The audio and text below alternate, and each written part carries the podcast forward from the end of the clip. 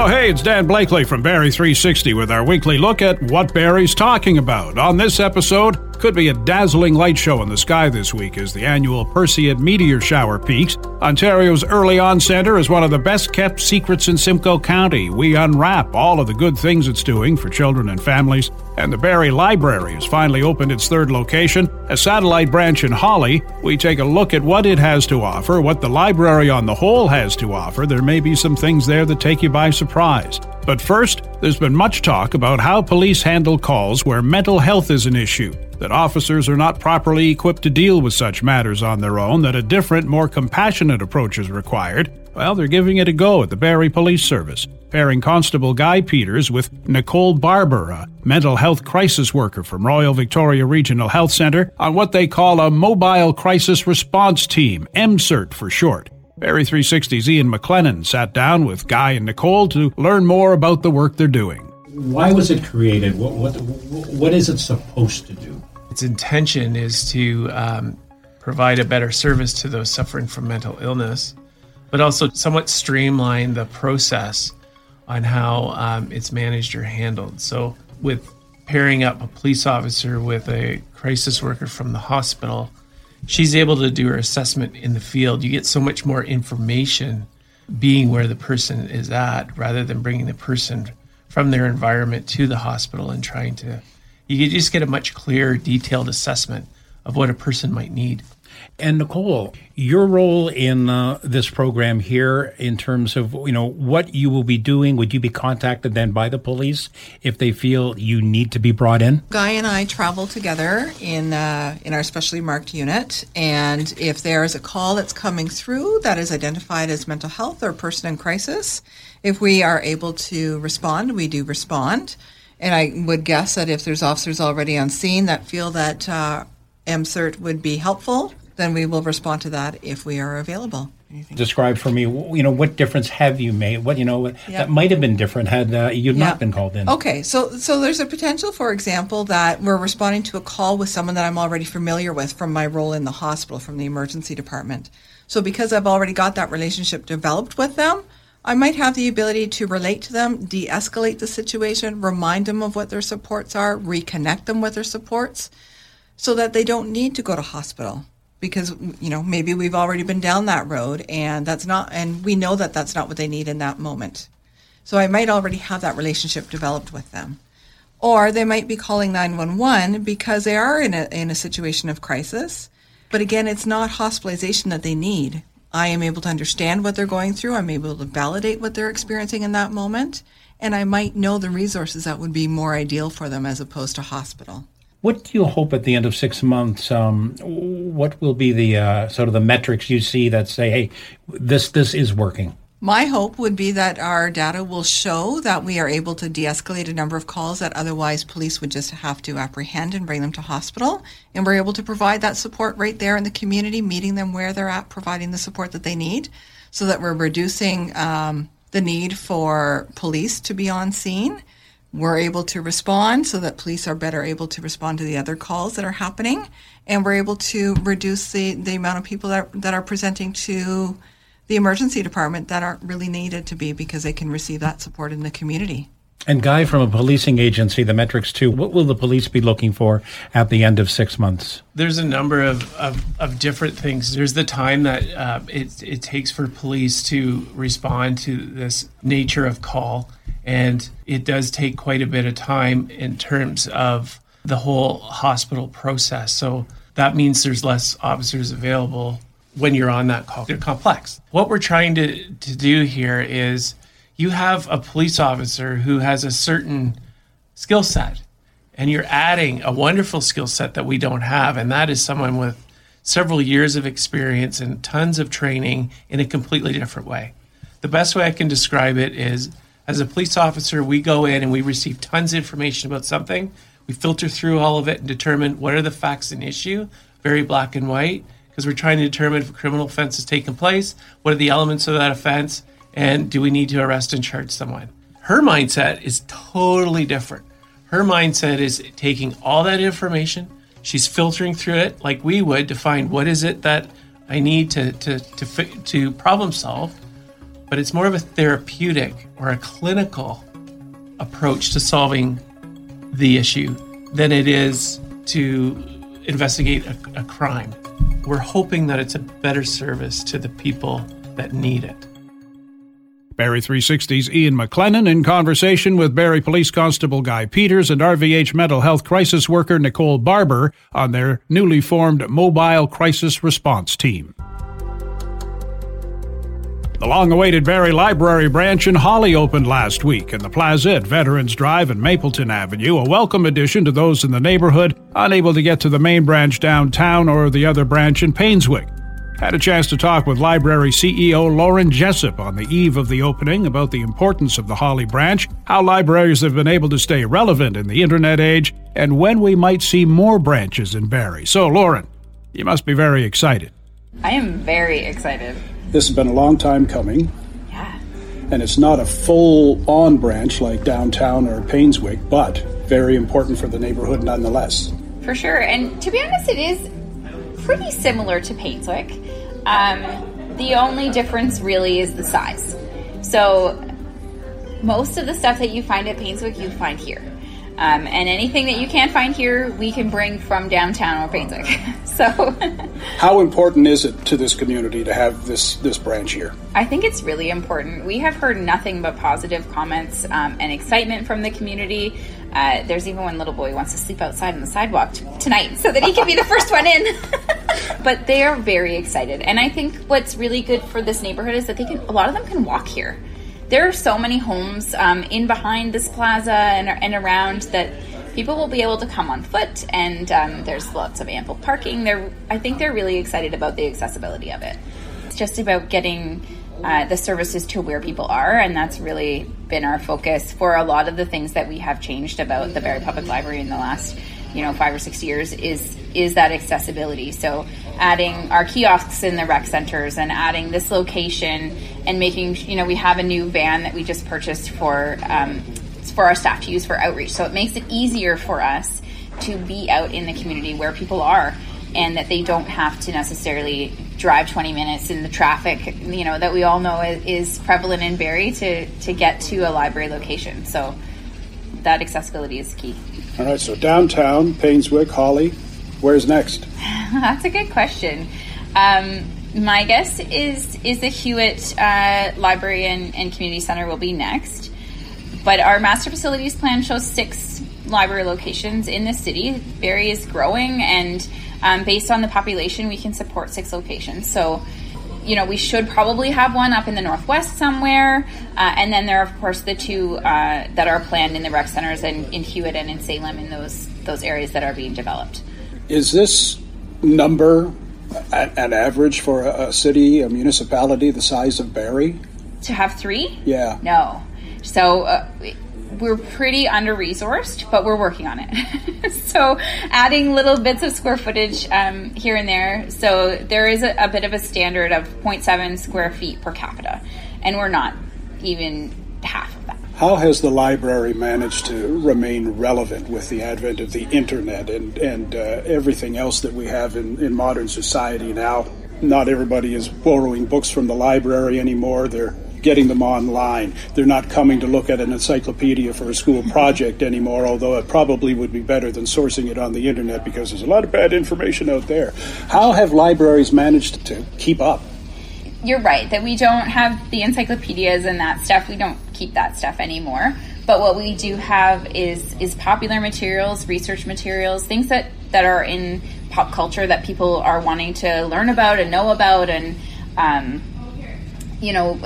A, a, large focus on indigenous authors and, and making sure that people have access to those resources to um, educate themselves and um, the other thing is this is a huge um, thing that we noticed during the pandemic is people need access to the internet. Not everybody has the internet at home or access to a device. So if you don't have a computer and you don't have the internet, the library is your place to go. And really, that digital divide just got worse during the pandemic and it was noticeable. You know, we had people sitting out in the parking lot doing their schoolwork because the branch was inaccessible um, during the pandemic. And so like it, it, it, there's a definite need there for that space and so i think you know, yes, we do see a lot of digital um, use of our digital collection. So people are downloading ebooks and audiobooks and they're using the online learning and things that we provide, but they're also coming in. So we need, you know, when we were designing this branch, we said, okay, it's small, but we need chairs. We need chairs and tables for people to come and sit um, to have a meeting, to to work. Like especially downtown, we see lots of people now. They're on Zoom calls in the library. They're working. Um, and they're doing that remote work from the library. Maybe their internet's not stable at home or, or whatever. So uh, it's certainly changed, but we just keep changing with it. And that's why, you know, we, we're making sure that the libraries that we design now are flexible.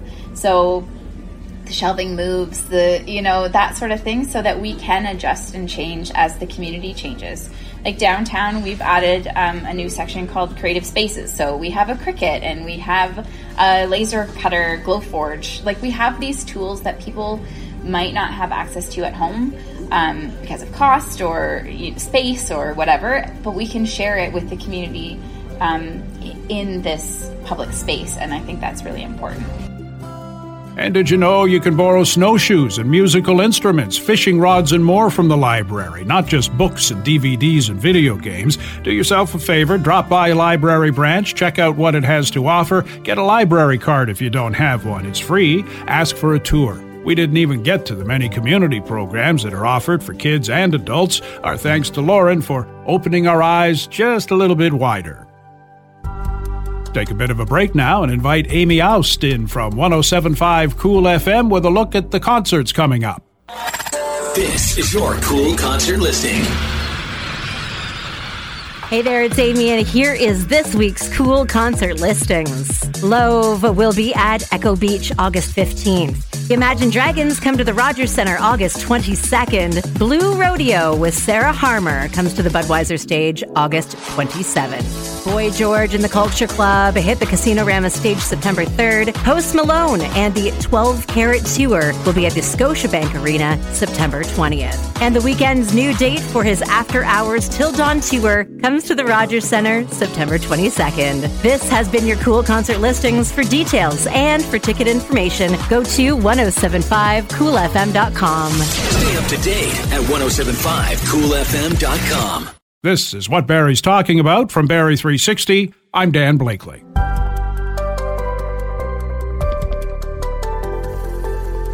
It's one of the best kept secrets in Simcoe County, and they're getting back up to speed after the pandemic. Ontario Early On Centres continue to offer a safe space for children and their families to socialize and learn from their peers. Barrie 360's MJ tracked down Claudine Cousins at Empower Simcoe to get a better idea of what Early On Centres have to offer and how they differ from daycare centres. The Early On Centre really is a hub. It's a hub for parents and caregivers of young children. And for first time visitors or individuals who don't know about the Early On Center, they can expect to meet some truly highly committed and skilled employees or staff that we call facilitators. And they help to introduce anyone who visits the Early On Center to the programming that's available. They help to share ideas, resources, and help them to connect with other families and the Early On Center is evidence based, and I think that's really important for people to understand. It's not just a play place, it's a place that is built around the provincial pedagogy of how does learning happen and the four pillars of belonging, engagement, well-being and expression. And it's not a child care center. Like this is a place for parents uh, and their children. Absolutely, it's it's not a child care. It's not it's not a daycare. It's not a place where you drop your children off and they go about playing all day. This is about families, caregivers, you know, um, having the time to spend with their children in an environment that facilitates their development. And it also allows parents to connect with other parents and um, and caregivers, and to ask questions, to see if there's something that they need to learn, and um, take courses that even are specific for for the caregivers themselves. Now, it does offer a, a, a, number of programs. Can you just give me an example of just just a few of them? Yeah, for sure. So the ages for early on goes up to seven, so prenatal up to seven, which is really great. Um, so parents can take courses that are specific to them. Um, you know how to help um, their children interact with each other, and um, we also have programs that take children outside and caregivers into the forest. We have a forest walk, walk program. Um, we also have hybrid programs that allow individuals to access the the um, the programming remotely, which is great, and in collaboration with our partners such as New Path, which is you know, built around mental health and the Simcoe Muskoka District Health Unit, then we are also able to provide training and um, and programming specific to those areas. You know, parent education, shared parent experience, um, topics such as getting ready for kindergarten.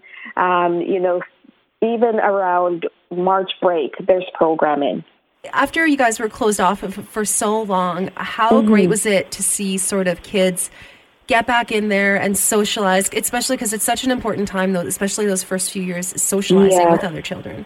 Such a great question. You know, it's it's so important for kids of all ages to have the opportunity to socialize with kids their own age. You know, and being able to communicate, share, and just see how each other interact. The interactions between between kids are something that kids also use in their development. They're able to use that and make decisions around you know what's good to do, what's not good to do, and it helps them to transition into school. When you don't have that opportunity to, you know, in a sense, practice some of the behaviors that's needed for when you move on to to school, then kids are they fall behind, and it's um, it doesn't help with their cognitive development. So play allows them, and the early on center allows them to develop cognitively, also gain their independence in in terms of making some decisions. It's also important for you know families and caregivers to connect because they are also have been separated and the opportunity to come together with like-minded individuals is something that is um, very important to their own mental health as well. And by you know, it comes full circle in terms of the children. If your caregivers are well and healthy, then your children are too. So it works both ways. If you want more information about early on centers, if you want to register, check out empowersimcoe.ca. Our thanks to CEO Claudine Cousins for joining us and letting the secret out. On a clear night, you can see forever, or so they say, and if it's clear Wednesday and Thursday night, we're in for quite a light show from the annual Perseid meteor shower. Our Ian McLennan was able to pull Gary Boyle, also known as the backyard astronomer, away from his sky watching long enough to tell us what to look for and when. Now, the Perseid meteor shower, it's actually been underway since last month, correct? That's correct. From the, about the middle of July till September 1st, we're actually going through the dusty debris of Comet Swift-Tuttle, a comet that rounds the sun every 133 years. And on the peak night of August 11th into the morning of the 12th, or 12th and 13th, we should see, on average, about 90 meteors per hour. I was saying that we're having a full moon, which is the worst time to have uh, a moon, in, in this case, this full sturgeon moon, on that same night. So the numbers will dwindle to about maybe 20 or 30 per hour. Is it the brightness of the moon that's actually going to mess with this show somewhat? Exactly. Uh, just even being in the countryside where I am now, uh, during full moon, uh, it's almost like city conditions. It's it's a natural kind of light pollution rather than in the city. So the faint years will be hidden by just the glow of the moon. But still, it's just a wonderful time of year to get a look at the sky. People will be on vacation or campsites. And uh, really, even during full moon, you'll still see some bright ones. So uh, get out if you can and enjoy Mother Nature's greatest show. Between August the 11th into the morning of August 12th, when is the best viewing time? Uh, pretty well all night long. Obviously, when the radiant or the constellation Perseus gets higher in the sky around 2 in the morning, then you get the more umbrella effect and the constellation is seen in the northeastern sky just below the W of Cassiopeia. And Perseus looks like an upside down Y. How often do we see these types of meteor shows? We see the meteor shower, the Perseids, and all major meteor showers the same time every year because the the dusty debris that's left over from various comets, if the geometry is right, we always plow through this cloud of, of pretty well sand-sized particles or even less, even sometimes larger, the same time every year, just like going on a racetrack and crossing the finish line. So we had the Perseids now, the Geminids in December, and so on. So we know when these uh, do occur. Okay, when we look up at the sky and we see the meteors and we say, oh, look, look, it's a shooting star, what actually are we seeing? Well, it, nowadays it could be anything. Back in the uh, you know, 50, well, 60 years ago, before we even had space satellites, it was natural stuff from space, uh, uh, pieces of the solar system, um, size of, of sand particles or small pebbles making uh, real bright flashes called fireballs. But now we have spent rockets, we have flakes of paint, nuts, bolts, wires. So it could be space junk or it could be natural stuff from the solar system. That's the backyard astronomer Gary Boyle chatting with Barrie 360's Ian McLennan about this year's Perseid meteor shower. And we're done for another week. Thanks to Ian and MJ for their contributions and to Matt Ladder for his technical wizardry. If you like what you heard, please subscribe to what Barrie's talking about, maybe rate it, review it. You can also keep up with what Barrie's talking about on Facebook and Twitter at Barrie360 and on our website, Barrie360.com. Until next week, I'm Dan Blakely.